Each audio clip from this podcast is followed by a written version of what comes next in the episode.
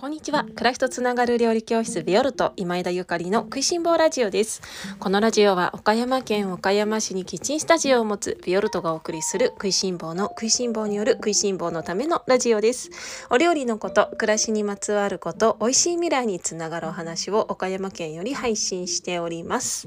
皆様おはようございます。料理家の今枝ゆかりです。本日は5月30日月曜日です。いかがお過ごしでしょうか。今日は今こそおさゆというテーマでおしゃべりをさせていただきます。おはようございます。月曜日ですね。今週も1週間頑張っていきましょう。ぐーっと温度が上がってきました。皆様のお住まいの地域いかがでしょうか？私もね、もう昨日はさすがに半袖だったわ。朝方はちょっとあの中袖っていうのかな。七分袖ぐらいのサマーニット的なものを着ていたんですけれどもそして靴下もね履いてたんだけれども 昼間ぐらいになってねお昼ご飯作り始めたらもうダメだこのままではお昼ご飯はあの快適に作れないと判断して半袖に着替えて靴下もね脱いじゃいましたね。皆様どんな一日週末過ごされたのでしょうか。さてですね、えー、今回も皆様からたくさんのメッセージやコメントをいただきましたので、えー、ぜひご紹介させていただきたいと思います。まずですね、昨日の今すぐ幸せになる方法、そして、えー、その前の日のね、えー、スパッと切れると美味しい食べ物にコメントをいただきました。えー、っと、永井さん、永井真由美さん、ありがとうございます。ゆかりさん、いつも食いしん坊ラジオは1.2倍速で3回聞くことにしているのですが、今回は何回も聞きました。というのも朝からシンクロ、朝一でお友達が毎日楽しい楽しいのは全てのことに感謝してるからって言っていたんです。他にも本を読んだ感想からも日々の小さなことを感謝するとどうなるかという話やらなのでいつも以上に響きまくりでした。今お砂糖や塩入れの中身を全部取り出してめっちゃ綺麗にして感謝感謝です。そして時本さんゆかりさんこんにちは。ついに観念して研ぎ石をポチりました。なぜかというと私にはそもそもかなり感覚派で気分が乗ることを気分が乗る時にやるがモットーなのですが最近いや待て感覚を生かすためにも生活を整えることを意識するのも大切じゃないと感じるようになり包丁研ぎや台所の整理そして運動の習慣をつけるために何かしらのルーティンを考えようかと思っていたところでした。保守的に言うと魚座力を落ち着いて使うためにも乙女座の力を借りるみたいな。来月からは整えの会参加させていただきますというありがとうございました。まだまだたくさんのコメント、メッセージ、レターいただいております。皆様本当にありがとうございます。では、ではではですね、私からあのご返信ということで、永井さんありがとうございます。いつも1.2倍速で聞いて、しかも3回聞いてくださってるんですか？いやー、ありがとうございます。本当に皆さんね、まゆみさんの貴重な時間をあのいただいていることにもう本当にありがとうございます。1.2倍速で喋るとどんな感じなんですかね。私自分でこうやってラジオ配信していて、まあ、ちゃんと聞き直すんですけれども聞き直していてね思うことはめっちゃ早い時とめっちゃゆっくりな時とあるなと思っていてゆっくりな時は1.2倍速ぐらいがいいかも。めっちゃ早い時は相当早いので耳が痛くなるかもしれないのでね。その時はちょっと緩めていただけたらと思うんですけれども。いや人によってはねめちゃめちゃ早い人とかもいますよね。あのたまに私もいろいろなポッドキャストをね聞く時に1.5ぐらいまではしたことがあるんですけれども1.5になると本当に早いですよね。でもその設定には2倍速ぐらいまであるので2倍速を聞いてしっかり頭の中に入れられる人は天才だななんて思うんですがね本当にありがとうございます。あの昨日のねお話は今すぐ幸せになる方法ということですけれどもやっぱり日々の当たり前のことに感謝するもうこれに尽きるなと思っています私自身もねこんな風な人間になりたいなとかこんなことできるようになりたいなとかあともっともっとねなんか自分の魂磨きたいなとかあのいろいろあそこに行きたいこんなこともしたいとかもう本当にいろいろんなことをあのやりたいことを成し遂げたいことをいっぱいあるんだけれどもでもだからといってその今の自分にがダメっていうわけではなくってうんこの辺りがねすごい自分でもいつも難しいなって思うんですよね。目標を持ってねこうなりたいって思うこともとっても大事だと思うしそしてその今を感じて今の自分、のこの環境にね対して生かされていることに対してもう愛を持ってね感謝することも両方両方大事。どちらかがうーんまあそうだな。まあ、今だけ感謝して生きられたら一番いいのかもしれないんだけれども。でもやっぱり私なんかは先を見る気質でその自分のね、未来を見過ぎないようにね気をつけてるんですけれども。どうしても未来を見過ぎると今の自分を否定をあのしてしまうこともあるのでね。あの今の自分がこういうところがダメだからこうなりたいみたいな。でもいや本当はそうじゃないんだよなと。今の自分ももう十分素敵だし十分あの幸せな人生なわけだからね。そこが難しいなと思うんですけれども、うん、バランスよくいきたいなと思っていますね。なんだか変な話になっちゃったかな。はい。ご理解いただけますといいんですけれども、うん、バランス大事ですね。今も大事。そしてまあ未来も、うん、目標を持って進めたらまあ大事いいなと思っております。いつも聞いてくださってありがとうございます。私もあの塩入れを中身を全部取り出してめっちゃ綺麗にしてっていう風に書いてあったので私もその後塩入れを綺麗にしました。ありがとうございました。さてそして時本さんですね。時本さんはあの今まで包丁とかをねあの研ぐ時に砥石を使ってなかったけれどもついにポチっちゃったということでやったーですね。やったねっていうもうめちゃめちゃ嬉しいですね。その家事をしたりとか包丁研いだりとかねその自分の感覚で気分が乗る時にやるっていうことがモットーということでいや本当にあの素敵だと思いますし私も基本そうなんですよね。でもでもでもあのそのね昨日もそのラジオの中でね最近ルーティンみたいの作ってますっていう話をしたんですがルーティン化しないとどうしても続けられないみたいなこともあって自分でよしやりたいって思った時は、ま、もちろんやる気満々なんだけれどもどうしてもね人間やっぱりその日の体調だったり気分だったり浮き沈みがあったりとかであ今日はいっかなんていう風な日がどんどん増えてしまうと 結局ねなんかその積み重ねがねなくなってしまって変わることができないのでだからやっぱりルーティン化ってあのある程度うーん大事なことなのかなと最近は思っていますね。それこそ朝あのちゃんと早く起きて規則正しい生活をするっていうのもルーティンですしそれからあのそうね包丁なんかも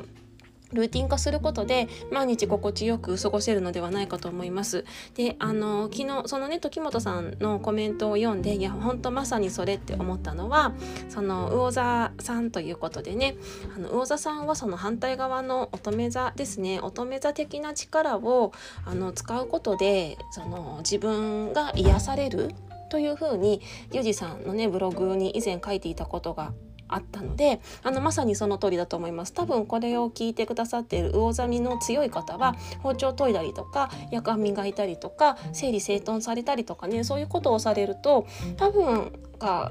落ち着く癒しになる方が多いのではないかと思いますのでぜひぜひやってみてください。で逆にですね私は乙女座なんですけれどもその反対側の魚座的なねあのことをすることで自分の癒しになるんですね。それがそうね例えばそのお祈り的なものであったりとか瞑想とかであったりそれから星読みであったりとかあの音楽音楽ね歌ったりとか踊ったりとか、まあ、踊りはあんまり得意じゃないんだけれどもでもそういうあの魚座っぽいぽいことを私は自分の暮らしの中でちょこちょこ入れることですっごい癒しになっているので、うん、あの真逆だからねあの魚座の方は整理整頓すごくいいと思います。であの他の星座の方も是非真逆の星座 真逆の星座を時にあの取り入れてもらうとね癒しになるのではないかと思いますのでチェックしてやってみてください。はい、では今日の本題に移りたいと思います。今日は今こそおさゆというテーマです。冒頭暑くなってきましたねというお話しましたがまあまだまだねそうは言っても全然こんなの暑さとは言えないですよね。もうねもううち家族で私以外みんな男子なんだけれどももう男の人って結構もともと何ですかね体温が高いのかな女性より高いの？であの多分私よりも彼らの方が体感温度が高いのかもうすでに暑い暑いばっかり言ってるんですよ。もうさってもうこんなあの気持ちいいね。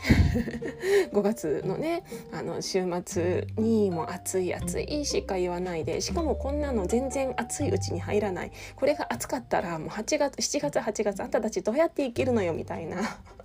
風に、まあ、言ったりしているんですけれどもまあね暑い暑いって言ってるんですよね。でまあもちろんそれはだんだん暖かくなってきましてね暖かくなってきてますね紫外線もかなりあの強くなってきてると思うんですがでもまだまだこんなのっていうでもそのだんだん暑くなってくると私も昨日靴下ね脱いじゃったりとか半袖着たりとかしてるんですけれども食べ物飲み物ちょっと要注意した方がいいかなということなので今日は皆様に注意喚起ということで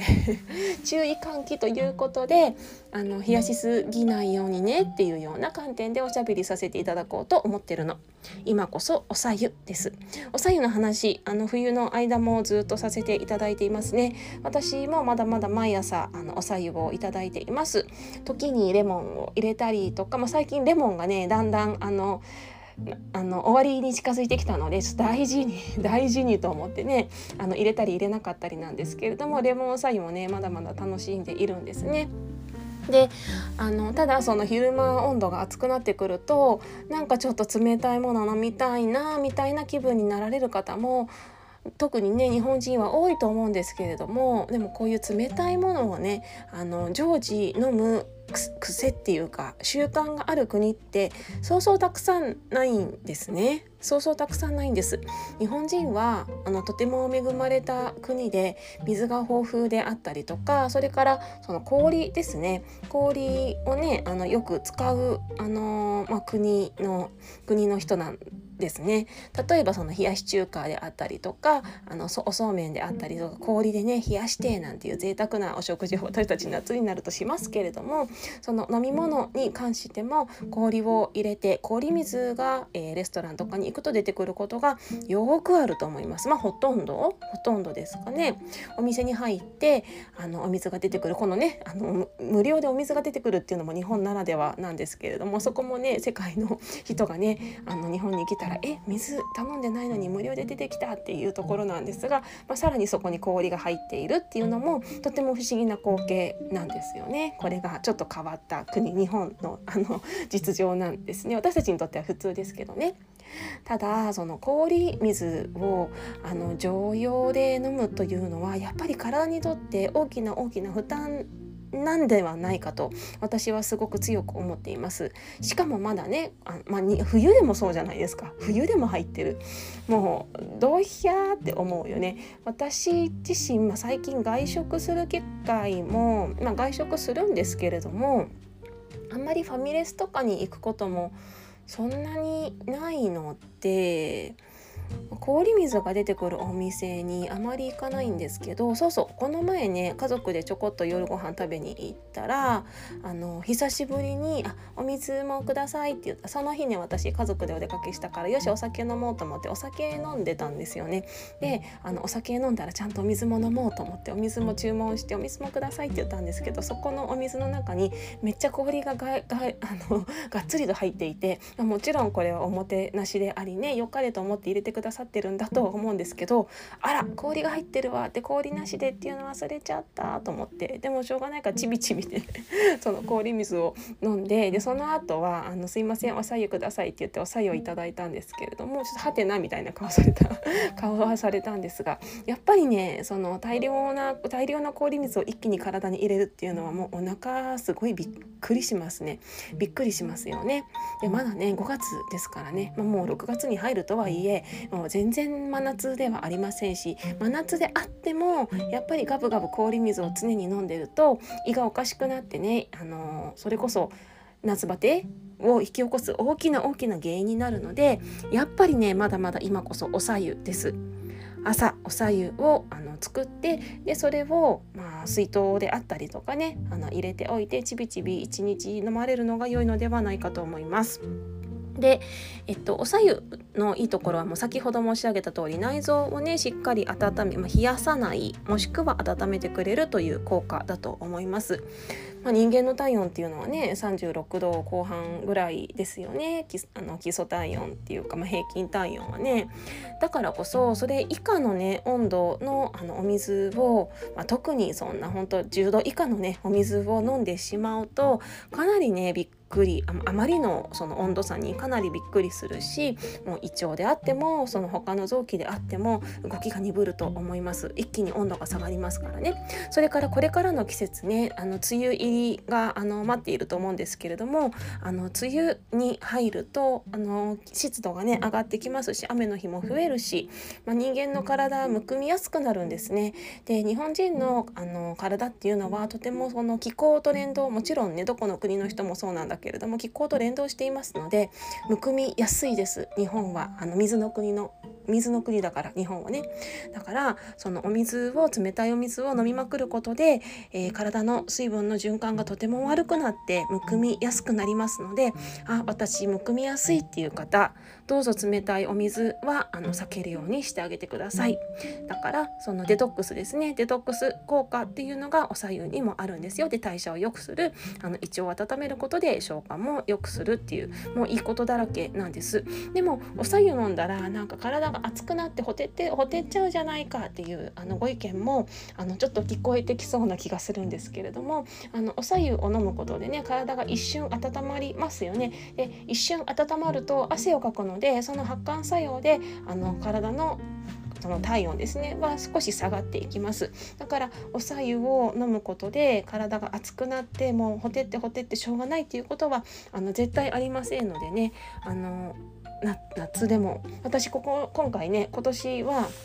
去年はどこでおさゆやめたんだろうか全然覚えてないんですけれども今年はどこまでおさゆいけるかなと思って自分のあの自分で人体実験していこうと思ってるんですけれどまだまだね全然おさゆ飲みたいしあのおさゆで過ごせるので、うんまあ、梅雨終わるまでは余裕でおさゆかなと思います。ぜひ皆様もあの私と一緒にね梅雨明けまではせめてあのおさゆ行きましょうそしてあの梅雨に入ってももうちょっと室内でエアコンがつくあの会社であったり学校であったりねあのお家の中でもその除湿的な感じでエアコンつけられる方あとペットがいてねエアコンつけなくちゃいけないという方も多くいらっしゃると思います。あのそのような方はもう絶対的にお左右をねあの上上飲上飲してで体をね冷やさないようにしてくださいね。でそのお白湯はそのまま飲んでもいいんですけれども時にあのさっき私が申し上げたようにそのレモンのねあのくし切りみたいのや輪切りみたいのちょこっと入れてもいいですし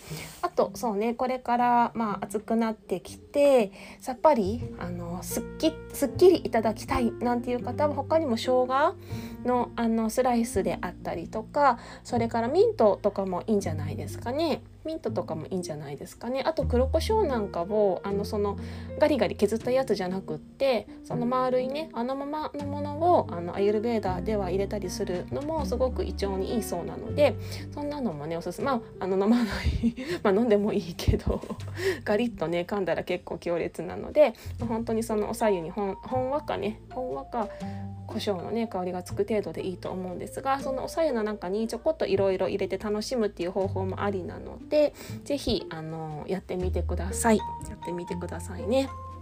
他にも私普段何を飲んでるかっていうとあのルイボスティーをねまだまだ飲んでたりしますしあとあのお友達とお茶をしたりとか自分でお茶菓子食べたりする時にはあの中国茶をねいただいたりとかすることもあります。えー、っと新茶なんかがねもう新茶の季節で今緑茶がねどんどんどんどん美味しいの出てきていますね。これからあの夏に向かって緑茶がとても美味しい季節ですし緑茶っていうのは体を冷やす作用がありますので温かいね冷たいものではなくって温かい緑茶をあのちょこっとね飲まれるのもあのいいと思いますよ。もちろん飲みすぎは緑茶であってもねあのちょっと胃にね強い方もいますので、まあ、その辺りはねご自分の体の声を聞きながらあの適度な感じであの飲んでいただけたらいいんじゃないかなと思うんですけれどもこれからの季節あの緑茶飲んだら体の熱がスーッとねあの落ちう、取れていく感覚はあると思います。私緑茶にミントとか入れるのも大好きですね。あとそのほうじ茶とか番茶にミント入れるのも大好きです。そうそう私ミントが大好きなんですよ。まあ、そもそもミントティーが大好きでミントティーはもうね絶対にお家にあるんですけれども同じような方いらっしゃるかな？どうですかね？皆様もね是非温かいものでまだまだお過ごしいただけたらと思います。今日は今こそおさゆというテーマでおしゃべりさせていただきました。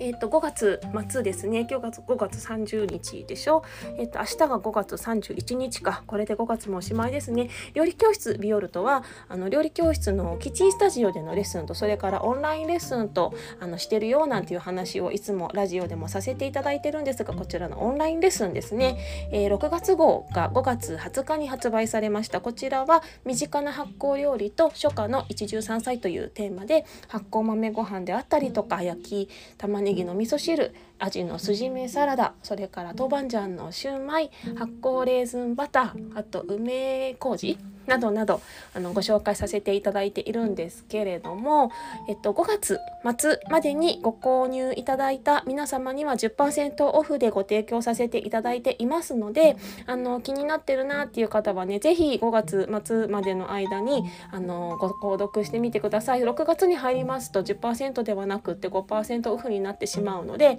あの1日違うだけでね数日違うだけで値段が変わってしまいますからねどうぞ早めに。まああのちょっと早早めにあの早めにというかしあのー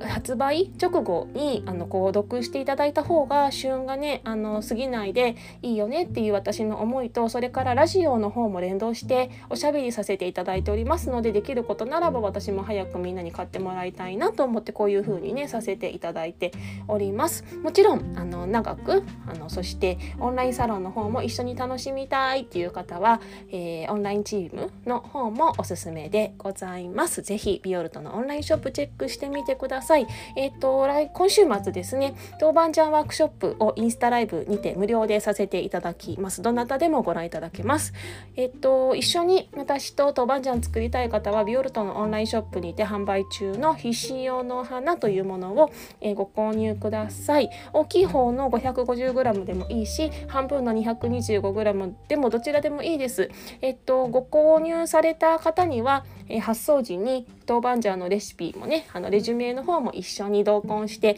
お送りしますので。